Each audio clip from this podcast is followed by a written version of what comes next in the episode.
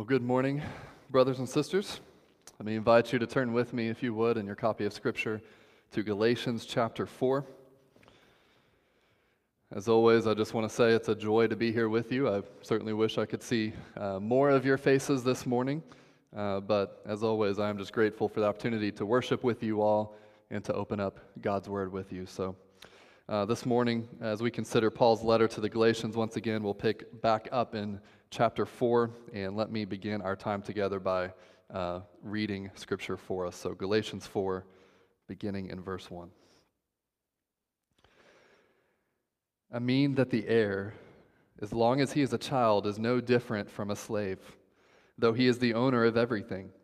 But he is under guardians and managers until the date set by his father.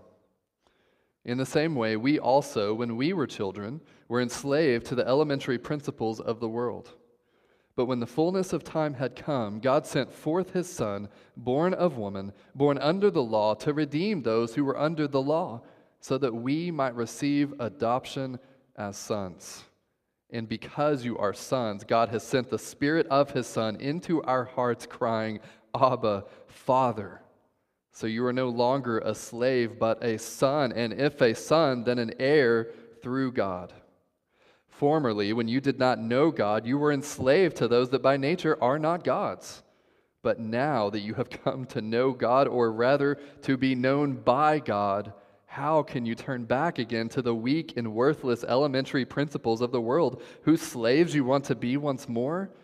You observe days and months and seasons and years. I am afraid I may have labored over you in vain. All right, let me pray for us.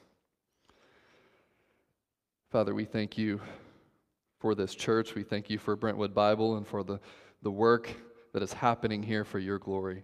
Father, we thank you for your word. Holy Spirit, we ask that you would give us understanding of what we read here in this text this morning.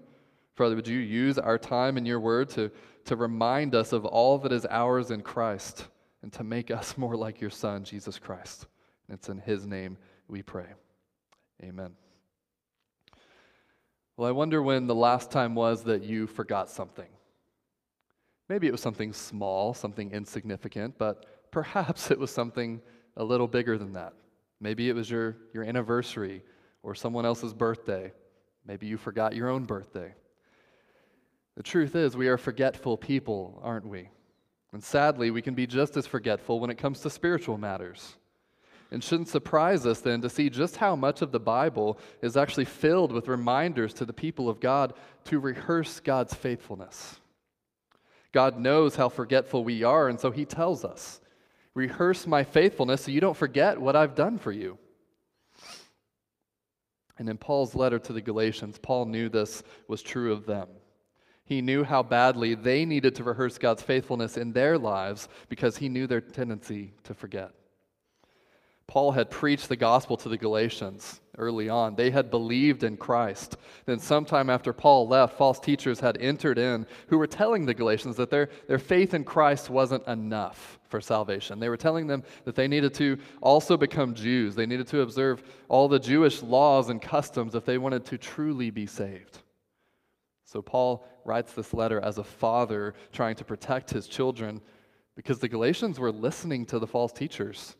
They were in danger of throwing it all away and placing themselves back under the law and going back to a life of bondage apart from Christ.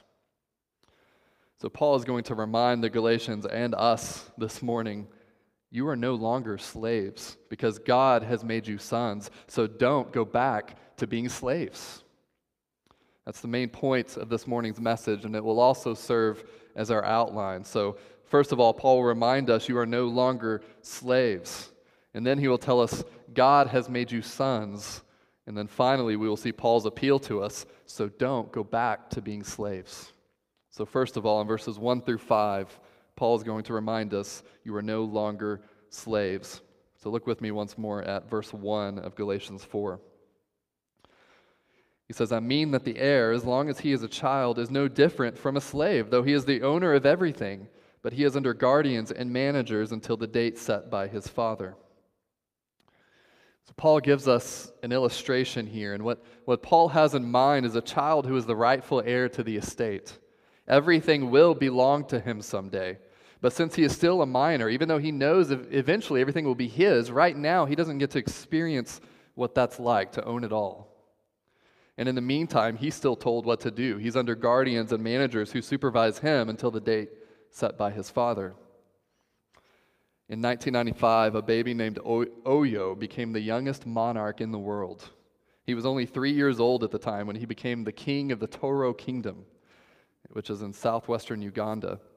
When Oyo's coronation ceremony began, the toddler slid off of his throne, ran away, and hid in his mother's lap. Today, Oyo is 28, and he rules over uh, southwestern Uganda, over the Toro kingdom, without the need of a regent. But until his 18th birthday, he was assigned three regents. He had his mother, his aunt, and the president of Uganda. They served as his guardians and managers until he reached maturity. That's, that's a lot like the picture Paul is describing here. He's saying legally everything belongs to, this, to the child as the rightful heir, but the reason Paul says he's no different from a slave is because experientially he's not getting to enjoy that freedom of action yet. As a child, he's still under guardians and managers. Paul then applies this to the Galatians, and he says, In the same way, we also, when we were children, were enslaved to the elementary principles of the world. So there was a time, and, and Paul likens it to our childhood. He says, when we were all enslaved to something before we put our faith in Christ. When we put our faith in Christ, that's when we reached our maturity. But before that, before Christ, we were enslaved. But what is it that Paul is saying we were enslaved to? He says we were enslaved to the elementary principles of the world. You might ask, what on earth does that mean? Well, this is actually a very difficult phrase to, to understand in Scripture. So without getting into the weeds on this, I just want to see if I can help us understand kind of the main idea, the big picture of what Paul's communicating here. For the Gentiles, these elementary principles of the world that they were enslaved to were sin. It was their, their idols. For many of them, it was their pagan, religion, their pagan worship. They would worship things like the sun, the moon, and the stars, and they were enslaved to these elementary principles of the world. But for the Jews, on the other hand, what were they enslaved to? It was the, it was the law. They were enslaved to the elementary principles of the law. And in their case, before Christ came, they would have believed they could find freedom by keeping the law, and even though the law was really a bondage to them. But there's something else we don't want to miss, which is the additional overtones of demonic bondage that this phrase tends to carry with it. So when we put all of this together, especially when we factor in the, the context of the letter, what Paul seems to be indicating is that there is a connection between demons and being enslaved by a religious system whereby you try to justify yourself. The Galatians used to be enslaved, and now they are once again in danger of being enslaved by going back to the law to gain their acceptance with God. Now, in order to appreciate the freedom that Christians have and the freedom that is available to all people through Christ, we first have to understand the bondage that we were in before Christ. This text reminds us that we were all slaves to something before we gained our freedom. We have all had idols in our lives that we were enslaved to. Look down at, at verse 8 with me. It says, Formerly, when you did not know God, you were enslaved to those that by nature are not gods. So whether it was the, the sun or the stars that you worshiped, or whether you worship, whether your worship was directed towards something like success or money or whatever idols we may have propped up in our lives that we felt we needed in order to be happy or satisfied, whatever you used to be enslaved to, Paul says it wasn't a God, but you were worshiping it. And our idols always end up enslaving us. I don't think it's too hard for us to see this if we just think about it for a moment. So, for example, if my idol is success, I will likely be willing to neglect my, my family if it means I can achieve the level of success that I think I need to have. So we're enslaved to that drive for success, and we may use people. We may even be willing to destroy our marriage or even our relationship with our kids along the way if it gives us what we think we need or what we think we must have. Those apart from Christ are, are enslaved to their sin because they have no power over it. This is true of all people. It's our nature, and we were enslaved to the things we devoted our lives to before Christ. And it's important that we see and remember what our slavery was like so that we can appreciate what comes next. So look with me at verse 4. It says, But when the fullness of time had come, God sent forth his Son, born of woman, born under the law, to redeem those who were under the law. And when Paul says, When the fullness of time had come, God sent forth his Son, he wants us to understand something about the timing of when Christ came down to rescue us and to liberate us. Paul says God sent Jesus into the world to redeem sinners at exactly the right time. We must never forget that the life, death, and resurrection of Jesus are real historical events, and God planned and orchestrated those events and their exact timing, just as He orchestrates all of time and history. From before the foundation of the world, God ordained that He would send His Son into the world to save sinners, and He knew when it was exactly the right time to do that. And that's when He sent Him. It wasn't a moment too early or a moment too late because God's timing is absolutely perfect. But notice what else Paul mentions. He says, He was born of woman. This points to Jesus' humanity. He was born as a man. He came down from heaven and he remained God, but he also took on human flesh just like us. He was fully God and yet fully man at the same time. Paul then says he was born under the law to redeem those who were under the law. Christ was born a Jew. He lived under the law, the law which everyone failed to keep, and where Adam had failed, and where Israel had failed, and every human being, all of us that have ever lived, has failed. Jesus did not fail. Jesus kept the law perfectly on our behalf. Jesus' perfect law was about, or his perfect life was about far more than just being an example for us to follow. Now, he certainly is that, but he is so much more than that. Jesus was born under the law to redeem those who were under the law. And he did that by keeping the law perfectly on our behalf and then dying and rising for our sins. Now, it's important for us to understand what the word redemption is describing. What redemption means and what it pictures is for, for a slave to be released from their owner because someone has paid the full slave price to purchase them. Brothers and sisters, I want this to be clear. This is what Jesus did. He completely fulfilled all of the law's demands on us, and by doing so, he freed us from it. We were once slaves, but God has set us free in Christ. The first reminder Paul gives to us is that we're no longer slaves because Christ has redeemed us. Now, next, in verses 5 through 7, we'll see the second truth Paul wants us to remember that God has made you sons. So let's pick back up in verse 4 again. But when the fullness of time had come, God sent forth his Son, born of woman, born under the law, to redeem those who were under the law, so that we might receive adoption as sons. Now, God not only set us free, but he has made us his own sons. He has adopted us. Notice that this is God's action. This is God's initiative. God sent forth his Son so that we might receive adoption as his sons and daughters. Now, God could have redeemed us from slavery and set us free, and that still would have been amazing had He just stopped right there. He could have just sent us on our way from there, but He didn't. No, He freed us, and then He said, Come home with me. You're in my family now. I will be your father, and I will love you. If you've ever been involved in adopting children, or even if you've had the privilege of attending, uh, going to a, a courtroom to attend the adoption proceedings, for, for when parents are adopting children into their family. Just attending one of those proceedings is one of the most beautiful and amazing things you can witness. Before that adoption takes place, those children do not legally belong to those parents. And then once that adoption is finalized legally, those children become part of the family. Those parents become their parents, and their lives are forever changed. And especially if you have godly parents adopting children, the effect of them pouring into and teaching them the gospel day after day, teaching them about Jesus, it's a beautiful picture. It's a beautiful thing, adoption is, but what a beautiful picture of the gospel and of God's adopting love for his children. Surprisingly, in biblical times, it was common for an adult to actually be adopted by someone who didn't have an heir. So it sounds a little bit different from what we're used to. But they would adopt someone to be the heir to their estate. And then someone who previously had no relation to the person who adopted them, suddenly they had status. They had legal status as a son, and everything that the father had now belonged to them. This is a remarkable metaphor for what Jesus has given us. There are two benefits of adoption we see in this text. The first benefit is intimacy. We are brought into God's family. We are brought into relationship with Him as our Father. Look down at verse 9. It says, But now that you have come to know God, or rather to be known by God, Paul is emphasizing here the, important, the importance and how amazing it is that we are known by God.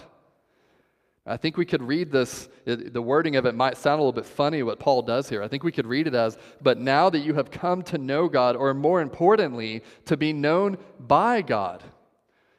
This word means more than to simply, the, the word know here means more than to simply know something about someone. We know God knows everything there is to know about every person who has ever lived. There's nothing he doesn't know. What this is speaking of is God's covenantal love for his people whereby he placed his love, he placed his affections on people from before the foundation of the world. As we said earlier, God planned to send Jesus at a time appointed by him, and he sent Jesus in order to save his people, specific individuals. And if you're in Christ, you need to understand the depths of God's love for you. He set his love on you and determined to send his son to die for you before you were ever born. As God's children, we have intimacy with God. He knows us better than we know ourselves. And despite Him knowing everything about us, He has loved us enough to adopt us and to bring us into His family. And we belong there as His sons and daughters. He doesn't just put up with us, He loves us as a father loves his own children. His love for us is so great that he wants us to experience and to enjoy living as his sons. He wants to assure us of our sonship. Look with me at verse 6. He says, And because you are sons, God has sent the Spirit of the Son into our hearts, crying, Abba, Father. Notice again how active God is in all of this. He sends his Son to make us sons, and then he sends his Spirit. And this is where I just want you to see God's heart on display in these verses. He sends the Spirit into our hearts to let us know that we belong to Him, to remind us that He's our Father, to remind us that He loves us. See, the Spirit is a seal. The Spirit confirms our, our sonship. And God sends Him into our hearts to say, You're mine. You belong to me. Many of us are familiar with the parable of the, the prodigal son when the, the son leaves and, and he squanders his property and he reaches the end of himself and then eventually returns back home to his father. The father runs to him when he sees him coming. He embraces him and then he kisses him. The son responds by telling his father, I'm no longer worthy to be your son. Just treat me as one of your servants. One theologian commenting on the parable explains that the son has really missed the point. And I'm paraphrasing what he says here. He says, When the father kissed the son, this is the father's way of reminding him, You're still my son. You'll always be my son. It's the father's assurance to the boy that no matter what happens, you'll always be family and you'll always be my boy. The Father sending us the Holy Spirit is like that. It's the Father's assurance to us that He loves us and that we will always belong to Him.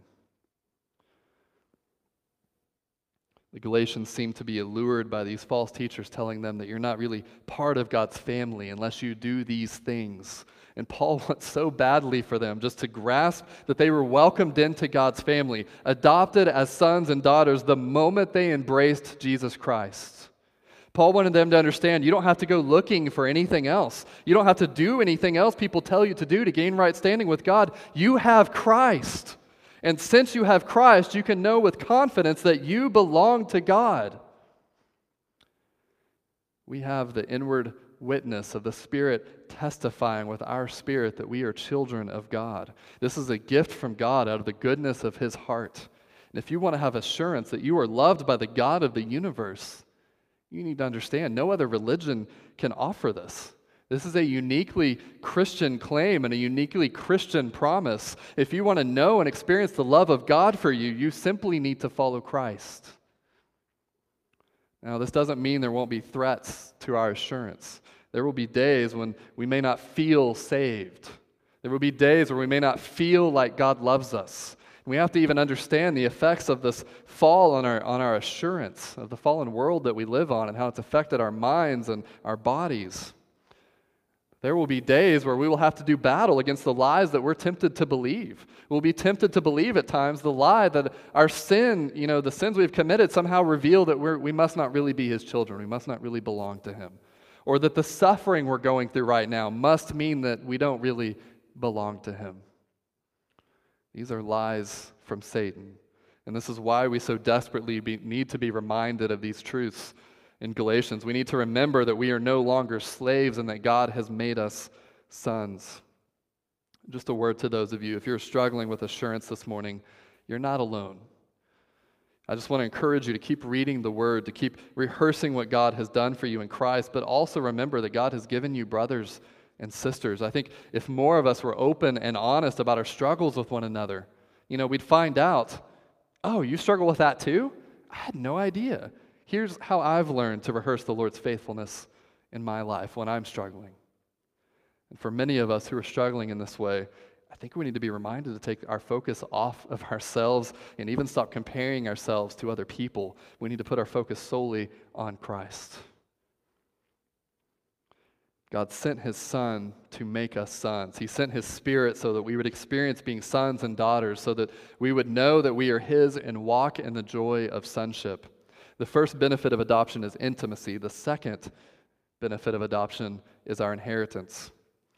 Now, one of the biggest questions that has been asked in Galatians is the question of who, who is it that will inherit God's promise to Abraham? And Paul ended chapter 3 in verse 29 by saying, And if you are Christ, then you are Abraham's offspring, heirs according to promise. And this is what Paul wanted the Galatians to get that they belonged to Christ, so they were in. They were part of the family, and the privileges that come with being God's child, all of it was already theirs. So brothers and sisters, do you understand what your adoption means? It means that everything, everything that belongs to God, everything that belongs to Jesus as God's Son now belongs to you. All of the rights and privileges of being God's Son are yours. And we will never have enough time to grasp what all of this entails, so we're not going to try to understand all of it right now, but we know it means that we will share in the glory of Christ. We will be changed into his likeness. And we know that someday our faith will finally be sight because we will see our Savior face to face and we will be in his presence forever. I hope you understand Paul's point in all of this. These truths should impact the way we live our lives. If we understood what Paul is telling us, I think we would see ourselves a little bit differently and we would experience a greater amount of freedom and joy in the Christian life.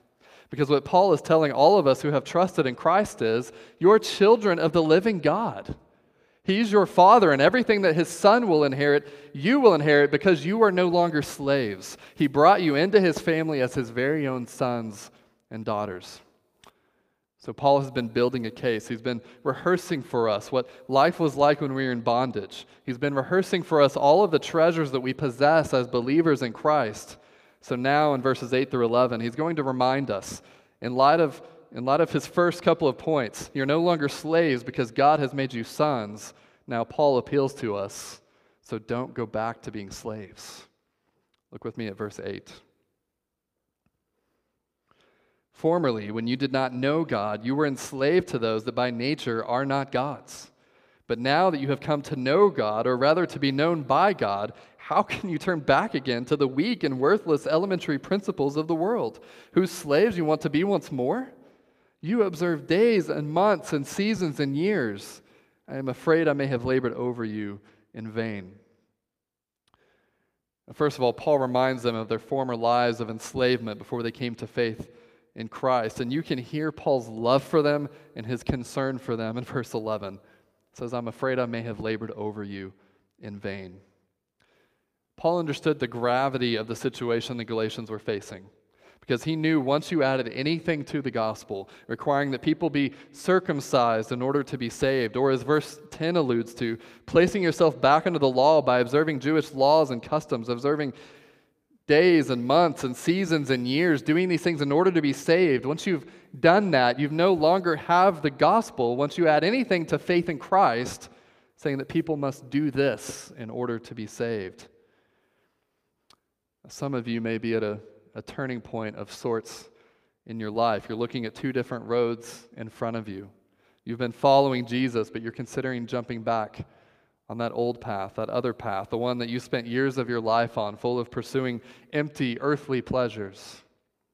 You've been down that road and you know where it leads. The pleasures may be nice for the moment, but they don't ultimately satisfy you. They leave you always wanting more.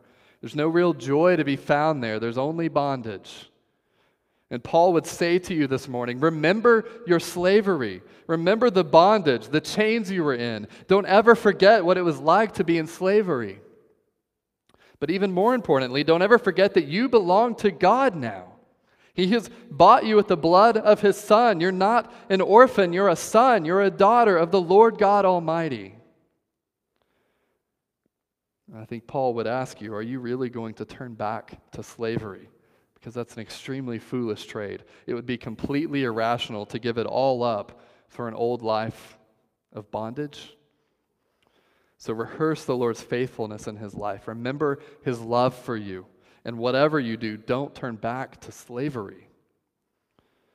But there may be others who aren't in danger of returning to their old way of life. There may be some who are Christians who are just living like they are still in bondage. Paul's saying it's time for you to stop living like a slave and start living like the son that God has already made you to be.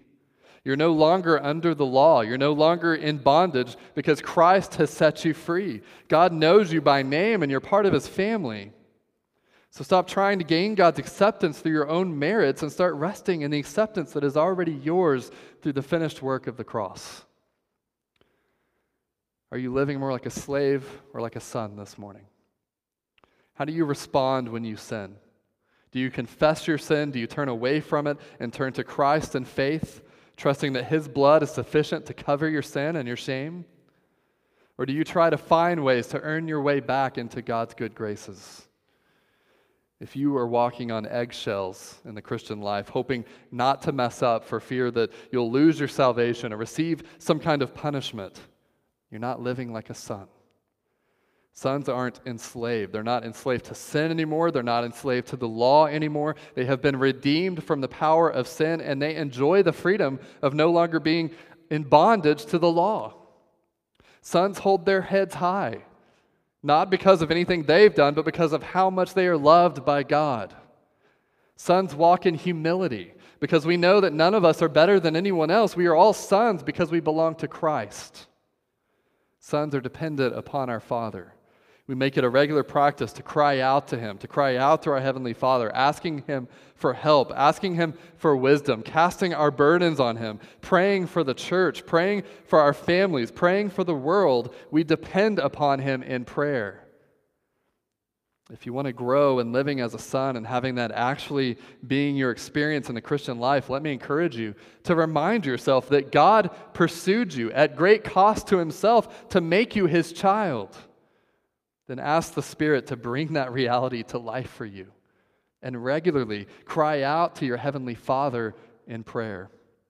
And as we do that, the Spirit will be pleased to do His work, to assure us that we belong to God, to assure us that He is our Father and we are His children. John Newton, the writer of the hymn Amazing Grace, had once been a slave trader before God intervened in his life and saved him. John Newton knew all too well how forgetful he could be. So he had written in bold letters and fastened across the wall over his mantelpiece in his study, where he spent most of his time, the words of Deuteronomy 15 15, which read, You shall remember that you were a slave in the land of Egypt, and the Lord your God redeemed you. John Newton was determined to remember what he had previously been and what God had done for him, transforming him from a slave to a son.